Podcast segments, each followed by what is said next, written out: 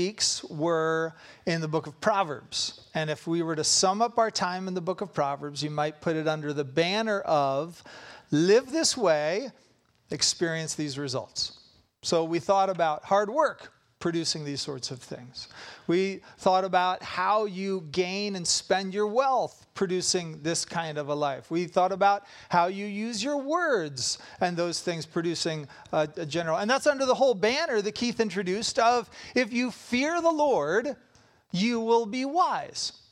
Now, after four weeks of that, and there were lots of other topics that we could have addressed in the book of Proverbs, but they all would have taken relatively the same approach. It could almost feel a bit like an equation. Or if you took it too rigidly, it might feel like a promise. But each week we tried to make sure that you didn't hear it as a promise so much as a principle. And that's because we knew that the book of Ecclesiastes was coming second. We moved from Wisdom 101 to Wisdom 201, where in the book of Ecclesiastes for the last three weeks, we've actually heard not so much live this way, experience these results, but Really? Are you sure? Because it doesn't seem like that's always the way life works.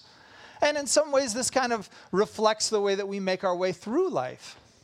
When you're young and you're going to school, right, at some points, two points for many, you're called a sophomore, a wise fool someone who's learned some things, but if they cling too tightly to the little bit of knowledge they have, they actually wind up being very foolish. And you've probably met people at the beginning of degrees who have way more confidence than those that graduate with those degrees. Learn a little bit of Greek, and it's a dangerous thing, right? Right, Michael? Why? Because you don't know the nuances of a language. If you want to take your elementary understanding of anything, then, well, hey, you know, Go to WebMD, do a Google search, and then go inform your doctor of everything you now know, right? There's no wisdom in this life.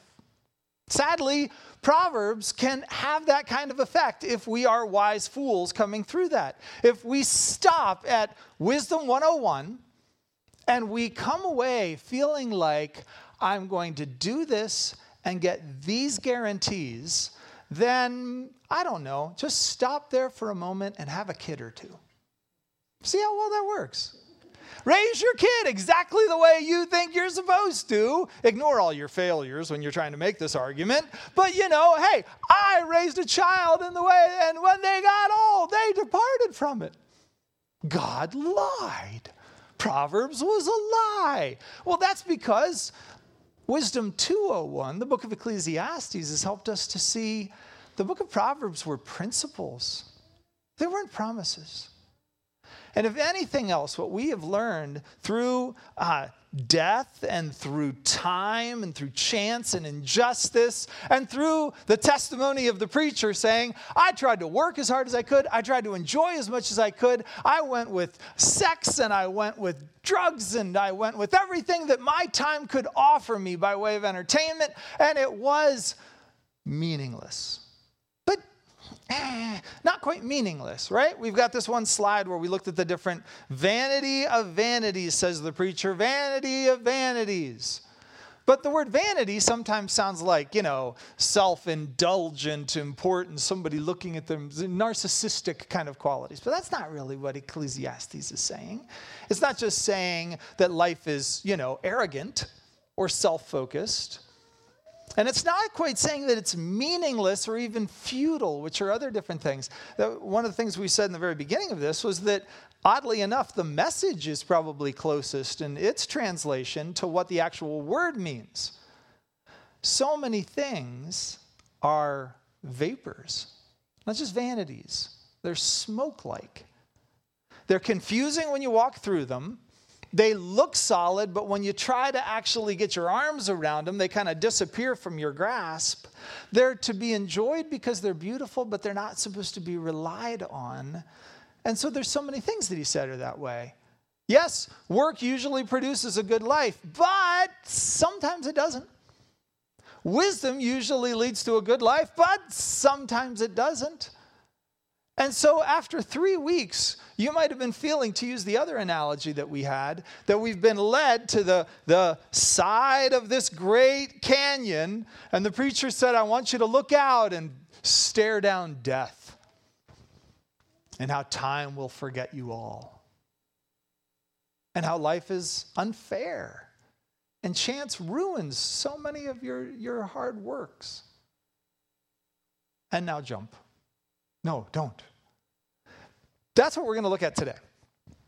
The, the end of the matter, if we've been through the tag team of time and death, the ineptitude of pleasure and work, the certainty of chance and injustice, and we've seen all these things as seeming solid but are actually vapor like, the question is well, then what are we actually doing in this world? It used to be that you'd talk about midlife crises for people. That's about the moment that people had invested enough into their lives and thought that things ought to work out that way. And sometimes for some people it does. But for many, oh, I tried hard in my marriage and it didn't work the way I wanted. I was honest and true at work and other people got promoted ahead of me.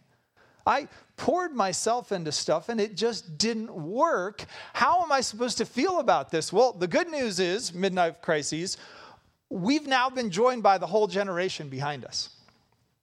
There is probably more being written about quarter life crises right now, especially coming through the mountain of college debt that arrives on the back of graduates with a job market that dried up.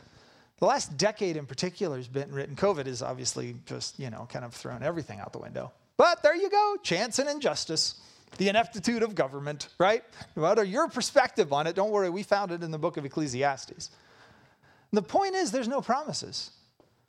And so, wisdom, it seems, is learning the principles of life, 101, while also appreciating the fact that things are more complex than we could understand. It's 201. But if there are no guarantees, then why should I keep doing stuff? That's where we want to kind of end today. And so, what we're looking at today is the way not to jump into this abyss.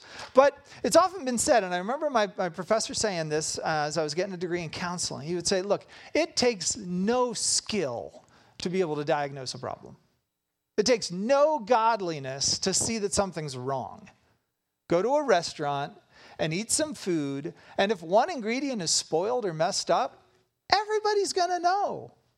Not just those with the most discerning palate, not those with advanced degrees in cooking. Everybody's going to know that something's wrong.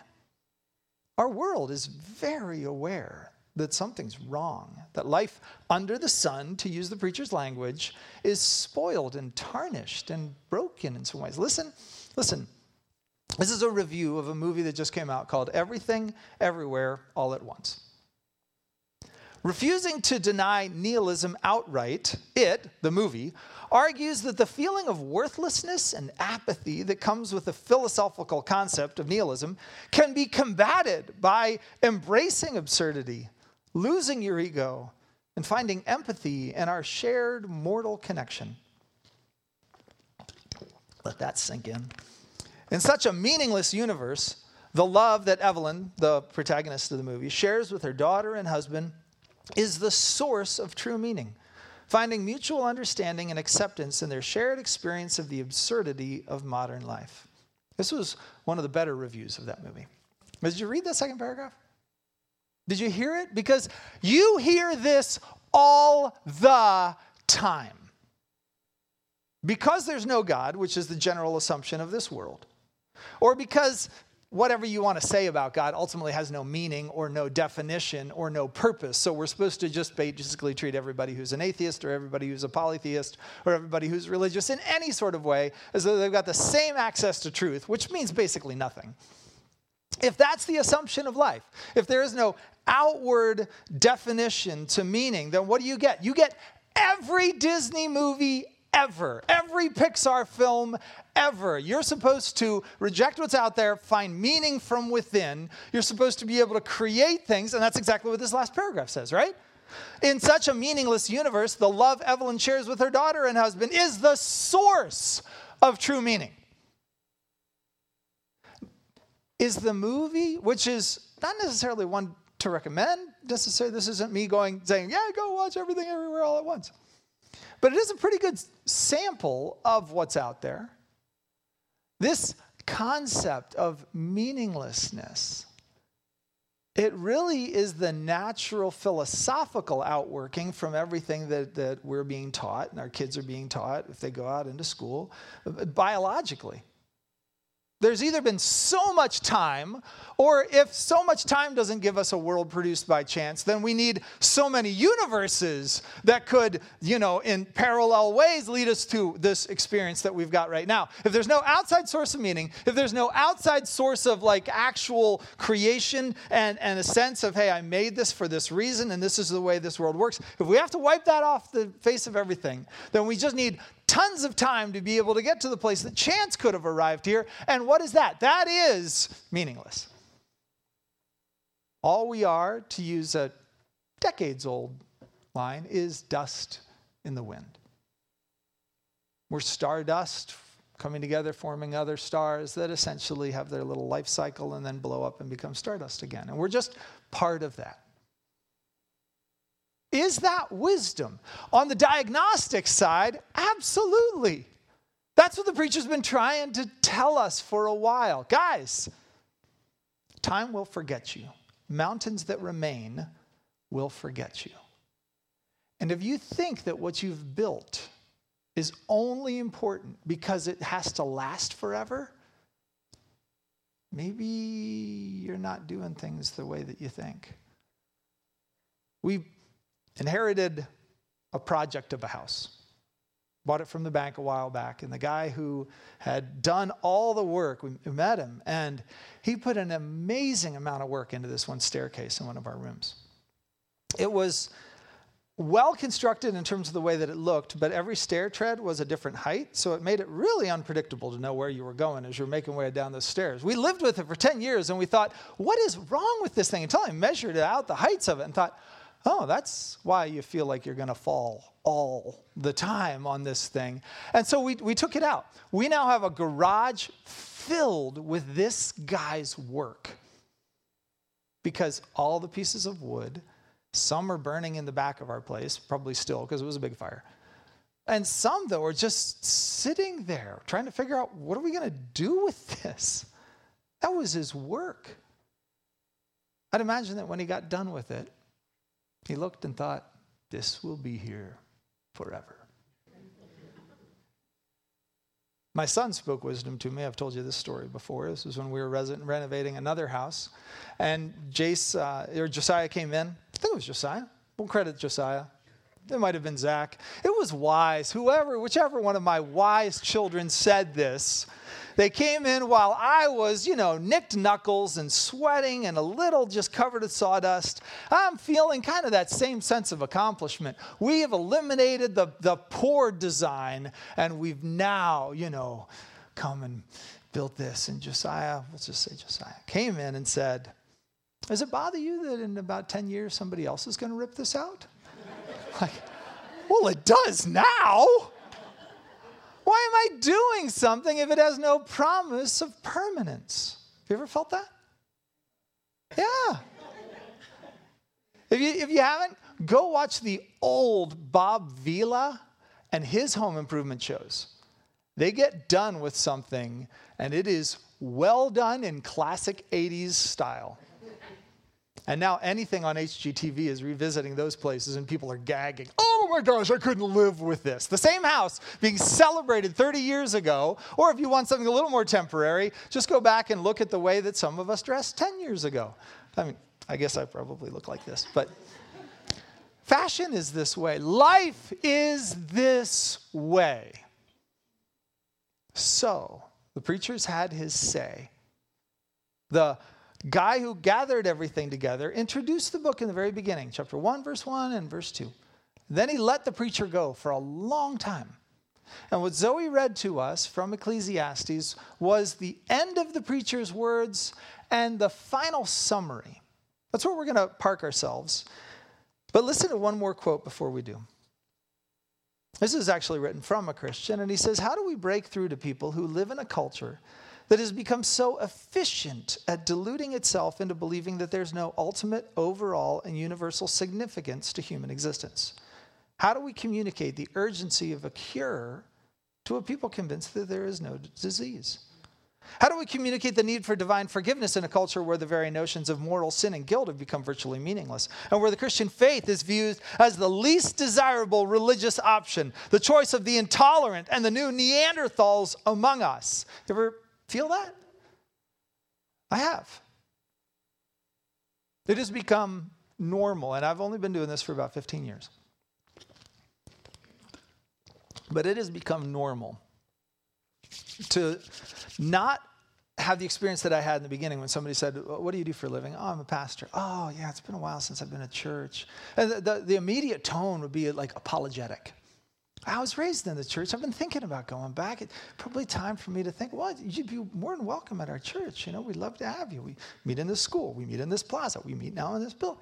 You know, the, the, the kind of invitation you could give was usually given in the beginning, this is only 15 years ago, to the apologetic almost.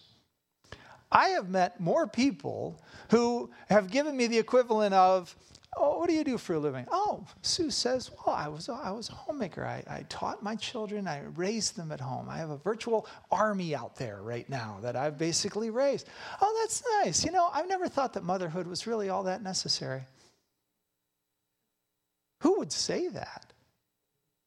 Oh, what do you do for a living? Oh, my husband and I were both doctors. In fact, it's, it's nice for him to be known as uh, Dr. Chen's husband sometimes because that's always kind of nice, you know? That's what we do for, oh, that's nice, you know, but I've, I've you know, I've, I've got some vitamins that I take, and so I've never really thought that doctors were all that necessary. Have you ever had somebody like say that to you about your career? That's all I get anymore about being a pastor. You know that? I don't get the apologetic sense of things. I get people coming to me and saying, Hey, you're a pastor? Yeah. I, had a guy, he called me and asked if we could meet. We, we, we, we sat down, we met, and, and basically he told me, Yeah, I've not thought the church or, or pastoral ministry was really all that important. Like, well, what you're telling me about the rest of your life, that makes sense. I, I, I feel the impulse, uh, the, you know, the impact of that on your life.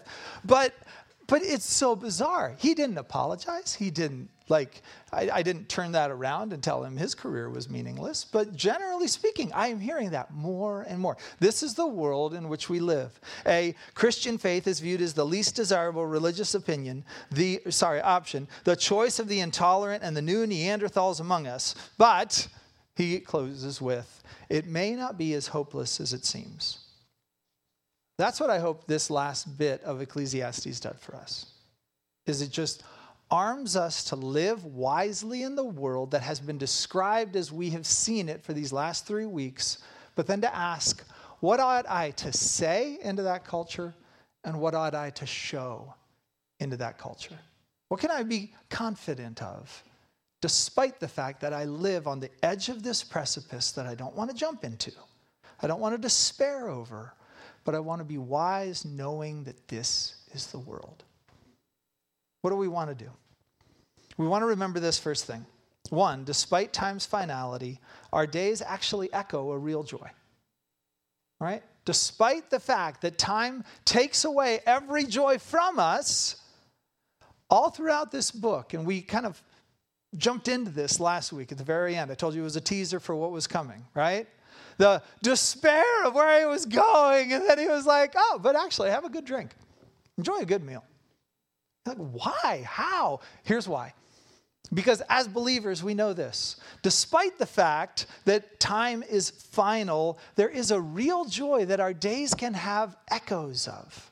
I'm just going to read to you for a little bit. Listen to the way that this kind of begins in verse in chapter 12, but then we're going to jump back through the book a little bit because I want you to hear it again.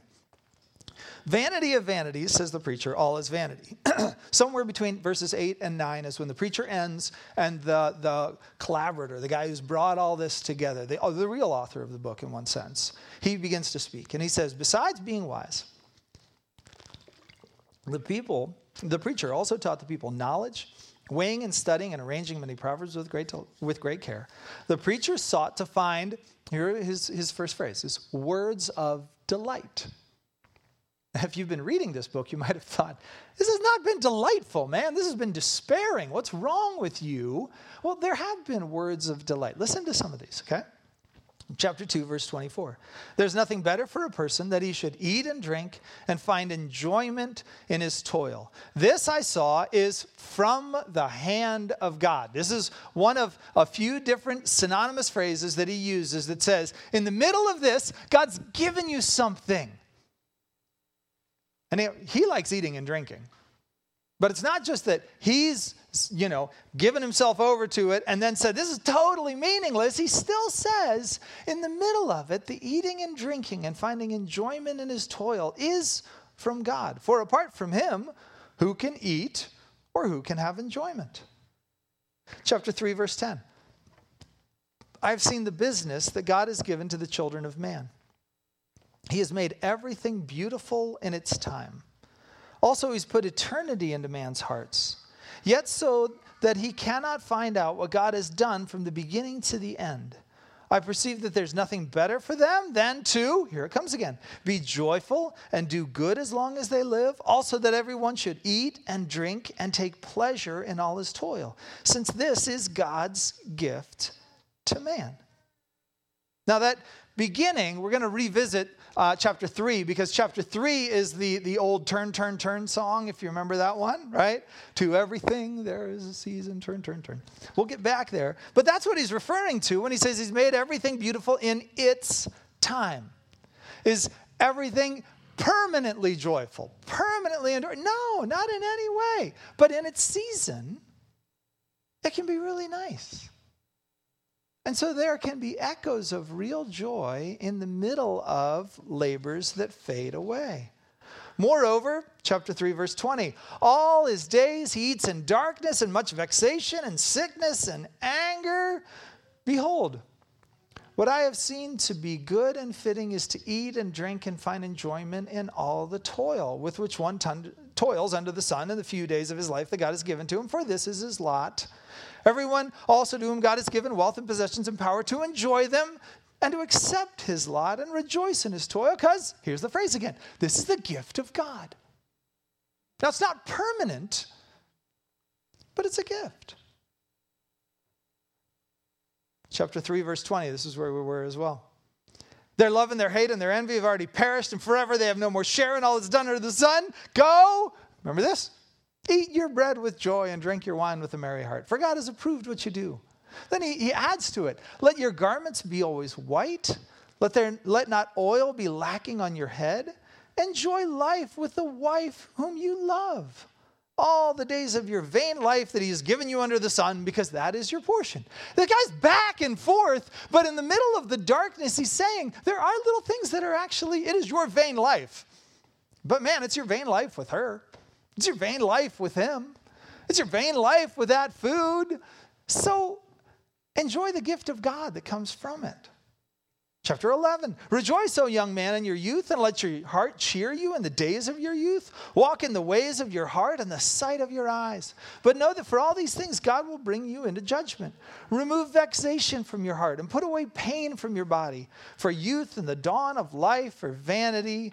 And then he comes to this Remember also your Creator in the days of your youth, before the evil days come and the years draw near, of which you will say, I have no pleasure in them. Before the sun and the light and the moon and the stars are darkened and the clouds return after the rain, and the day when the keepers of the house tremble and the strong men are bent and the grinders cease because they are few, and those who look through the windows are dimmed and the doors on the street are shut, when the sound of grinding is low and one rises up with the sound of a bird, and all the daughters of song are brought low. What, what, is, what is going on with this guy? I'm going to be pretty sure the octogenarians among us, they got it. Maybe the septuagenarians among us. You 70, 80 year olds, you, you're hearing some metaphors here? Grinders and windows and all that kind of stuff. Senses are fading.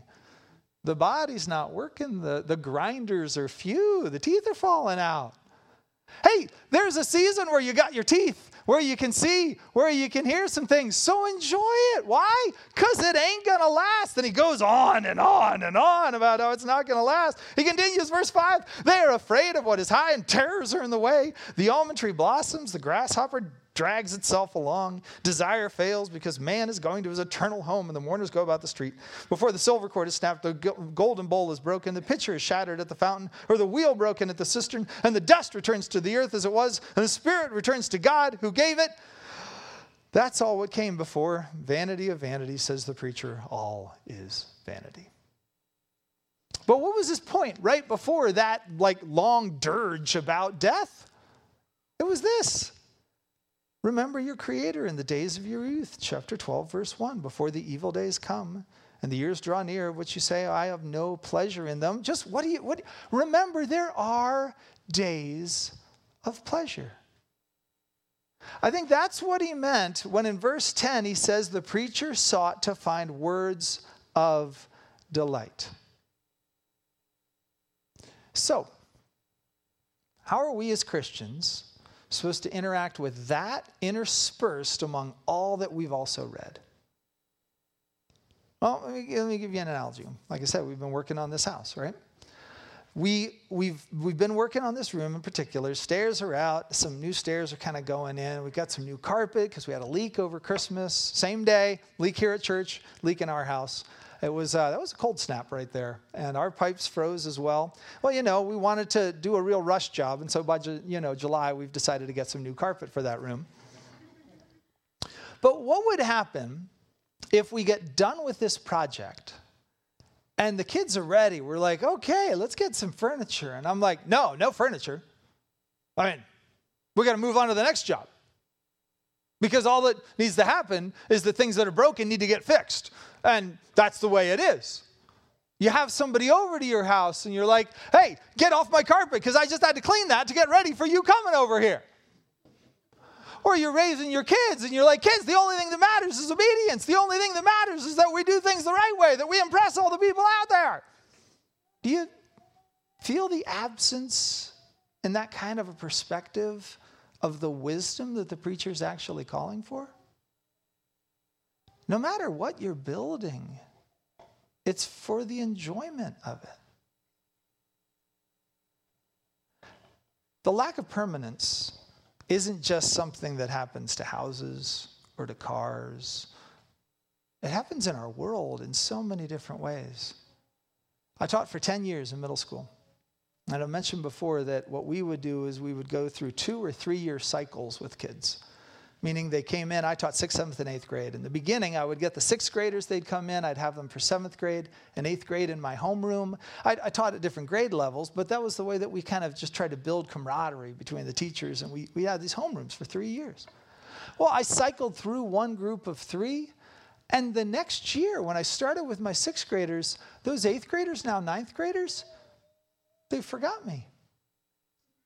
They moved on into high school and they didn't come back and say, like, Mr. Land, remember all of our good memories. If they saw me at all, they'd tell me about all their new teachers. And I'd think, well, well that's not the way this was supposed to go. I've been teaching for three years, but I figured I'd be the best teacher ever. I'd be the most memorable teacher ever. I would be the one you would remember and you would say, all hail Darren, the teacher of the ages, right? Well, then I figured, well, there was something defective with that group of kids. And so, you know, it was time to get another group. And so I invested myself into these sixth, seventh, and eighth graders. And what happened? Same old thing. We recycled them up into high school and they met all the fascinating people up there. And then we were gone.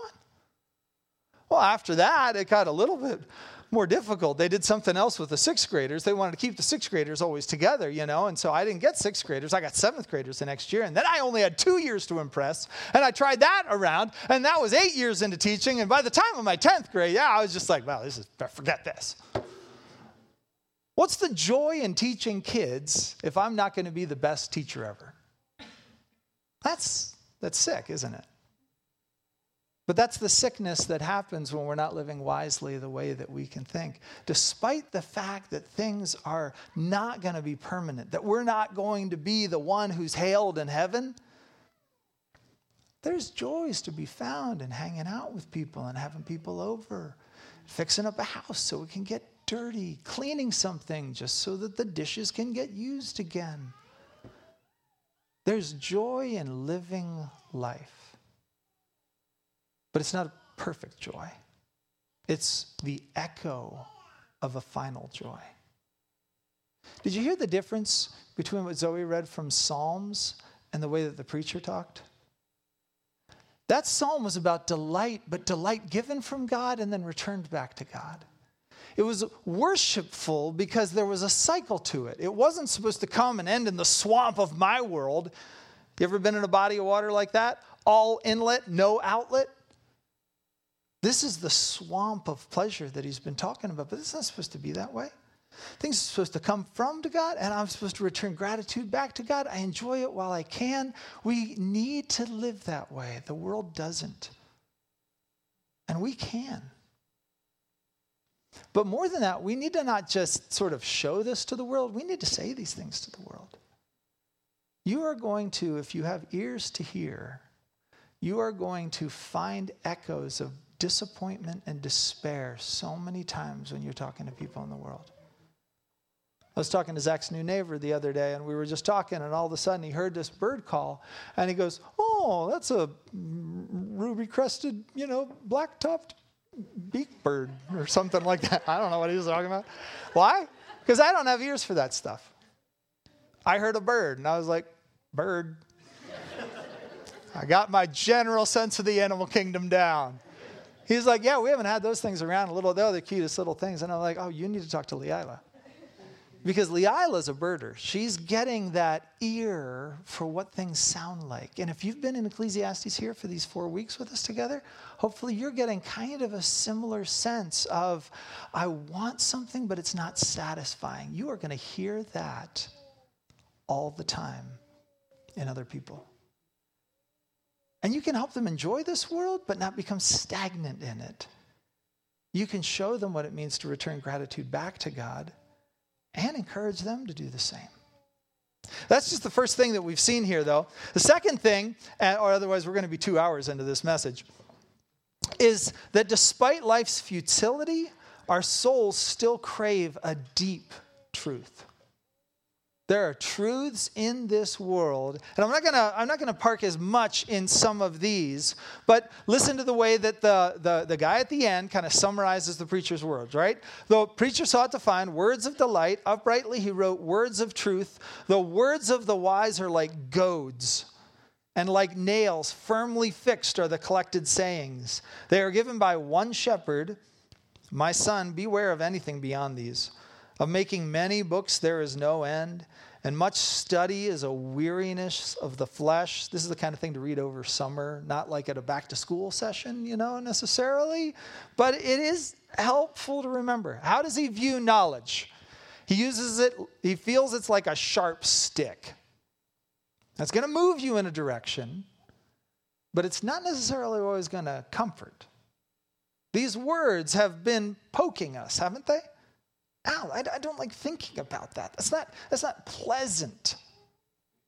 One of the most stark ones that I've often mentioned at funerals is that at one point he said there's more joy in going to the house of death than to the place of feasting.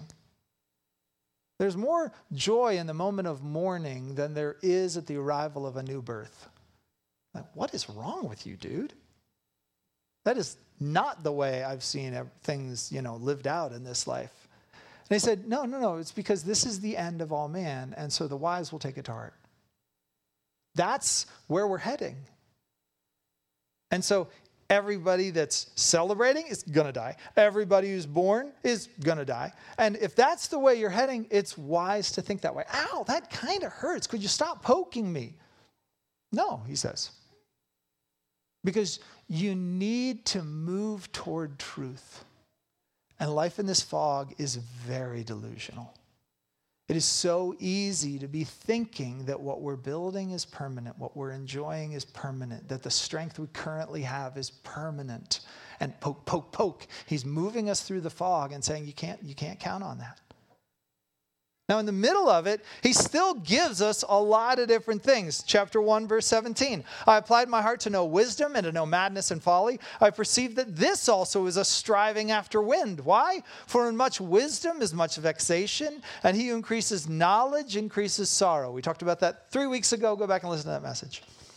Listen to a, a, a French philosopher.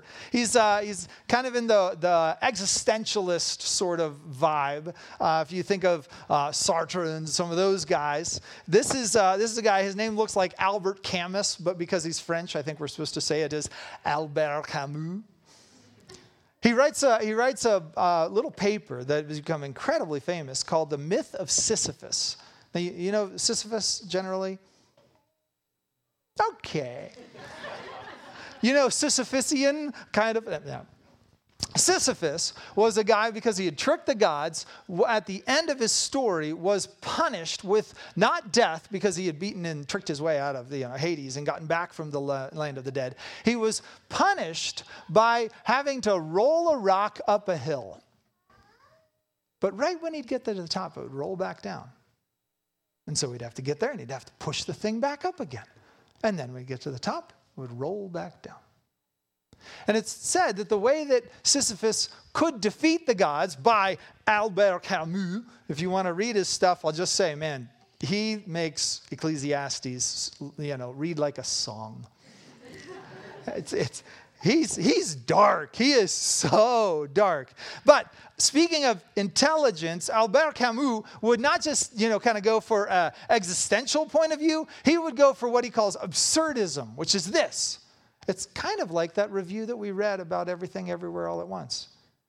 The only way Sisyphus can defeat the gods is by learning to enjoy rolling rocks.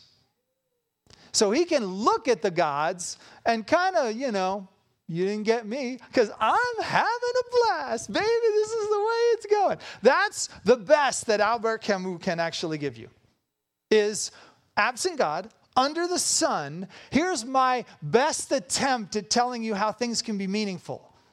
Just enjoy the fact that it's meaningless and invent meaning where you can get it. That sort of works. Like almost everything else the word offers, it's half baked. It sort of works. Here's his take at it. The intelligence, he says, too, tells me in its way that the world is absurd. It's contrary, blind reason may well claim that all is clear. I was waiting for proof and longing for it to be right. But despite so many pretentious centuries and over the heads of so many eloquent and persuasive men, I know that is false. On this plane, at least, there is no happiness if I cannot know. You hear his demand underneath it? I need to know something permanent. But what the preacher has told us is that everything under the sun isn't permanent.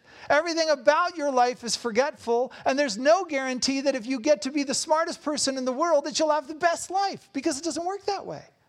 Smart people suffer and dumb people succeed. And that is a smoke in a vapor, he says. But Camus saying, no, I have to know something. And so at different points throughout this, the preacher has given us little moments, little uh, sort of bits of truth, little proverbs. Chapter 3, verse 1, we we talked about this. For every time, for everything, there's a season and a time for every matter under heaven time to be born, time to die, to plant, time to. It, it, keeps on going, right? Nothing is permanent, but there are times for things. He, in chapter 7, says, Be not overly righteous, do not make yourself too wise, which could probably be a sermon in and of itself because it really sounds weird. How can you be too righteous or too wise? It's probable that what he's getting at is try not to attach guarantees to your pursuit of godliness or your pursuit of knowledge if you're so smart, if you're so godly that you think God then owes you because of your brains or your righteousness, you invested way too much in that. So don't be overly committed to those things. Why destroy yourself? But be not overly wicked, neither be a fool. Why should you die before your time? It's good that you take hold of this. Wisdom gives strength to the wise man more than 10 rulers who are in a city. So despite everything he said, is he saying it's it just it doesn't matter. Live like an idiot or live like, you know, like the wisest person. No, no, no, no. He's saying there's still benefits. But there's no guarantees and there's no permanence to them. Chapter 10, if you want to just sort of read this, it's a whole list of things that read just like the book of Proverbs. There's little moments in here that feel very Proverbs like Dead flies make the perfumer's ointment give off stench, so a little folly outweighs wisdom and honor. That sounds about right. You can kind of see the metaphor there, and you can see ways in which that makes sense throughout the life, you know, that we live together, right? He, he keeps going all the way down. Um, in, later in chapter 10, through sloth, the roof sinks in, and through indolence, the house leaks. Even in your thoughts, do not curse the king, nor in your bedroom curse the rich. For a bird of the air will carry your voice, or some winged creature tell the matter. So these are little gifts that he gives to us throughout the book. But he said that trying to know what's true is a permanent way of being able to make your way through life. It's, it's just not going to work out. So, what, is, what does that do? What do we step back from this and, and resonate with? What, what kind of song ought we to hear? Because we'll particularly hear it in others that we're talking to as well. People still know things are true. Even today, with the demand that everybody can be right and truth is equally valid, what's the one thing that's condemned? The idea that something's true. It's, it's a bizarre twist on its, its own perspective, but there's nothing absolutely certain except for the absolute truth that nothing is certain, which is kind of backwards thinking. But it does give us an echo of the fact that people crave truth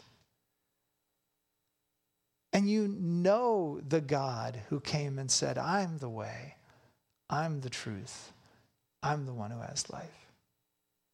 He's the one who told us that this truth that He's giving to us is made manifest in the love of God, that the whole work of the Holy Spirit, and you heard this in our, our, our uh, confession today, the whole work of the Spirit is to reassure us of one thing.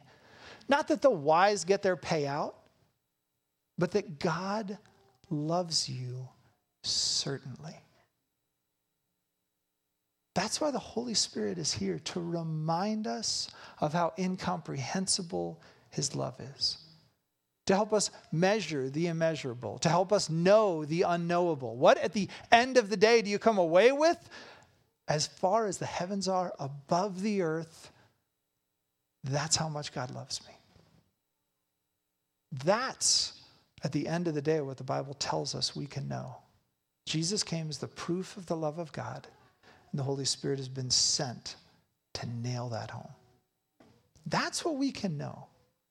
The rest of this, wisdom says, take your hands off of everything but that. Because at the end of the day, the third thing that we get out of this is that despite the sun's filter, God assigns a final purpose. And you hear that in the final words. The end of the matter, all has been heard. Fear God and keep his commandments, for this is the whole duty of man. For God will bring every deed into judgment with every secret thing, whether good or evil. Here's how we summed it up in the bulletin. What do we do? We've asked this question every single week. What do we do? It's this we remember that life under the sun is indeed cursed by death and all of its lackeys. However, reality isn't limited by what society sees and what society shouts at.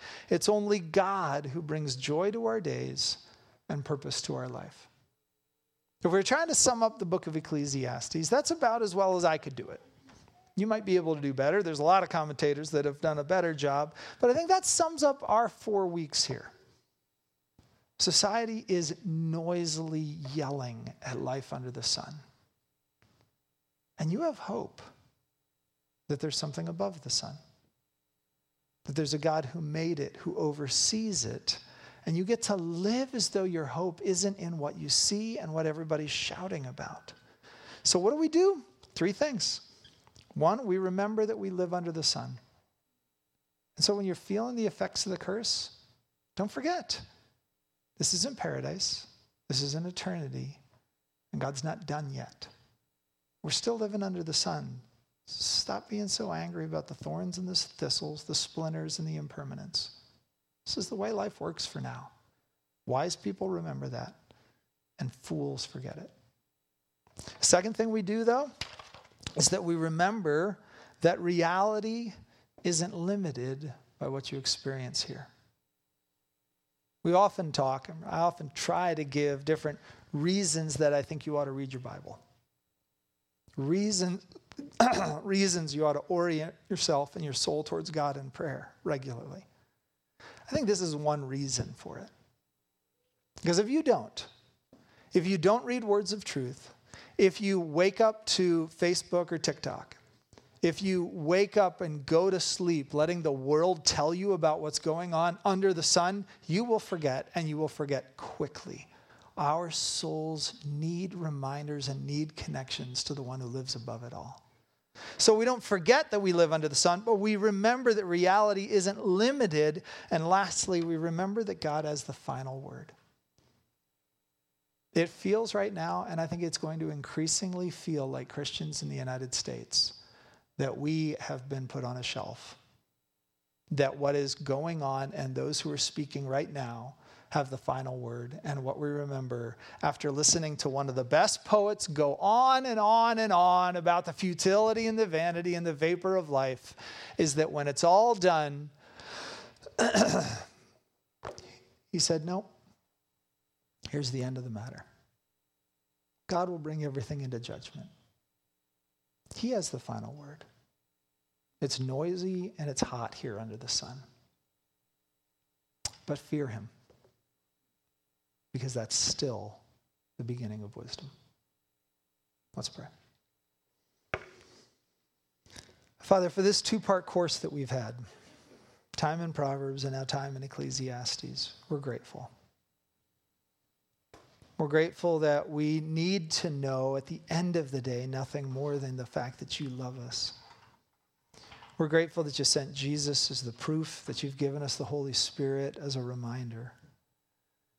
And Lord, when we are fickle and forgetful, I pray that you would continue to do the work of reminding us, reminding us that we live in a world that is cursed, but reminding us that you're above it that you're coming back for it, and that you're in the process of redeeming it even now. Lord, may we take joy today in the final truth and in the echoes that you give us every single day. May we enjoy this life until it's done, knowing that you will never be.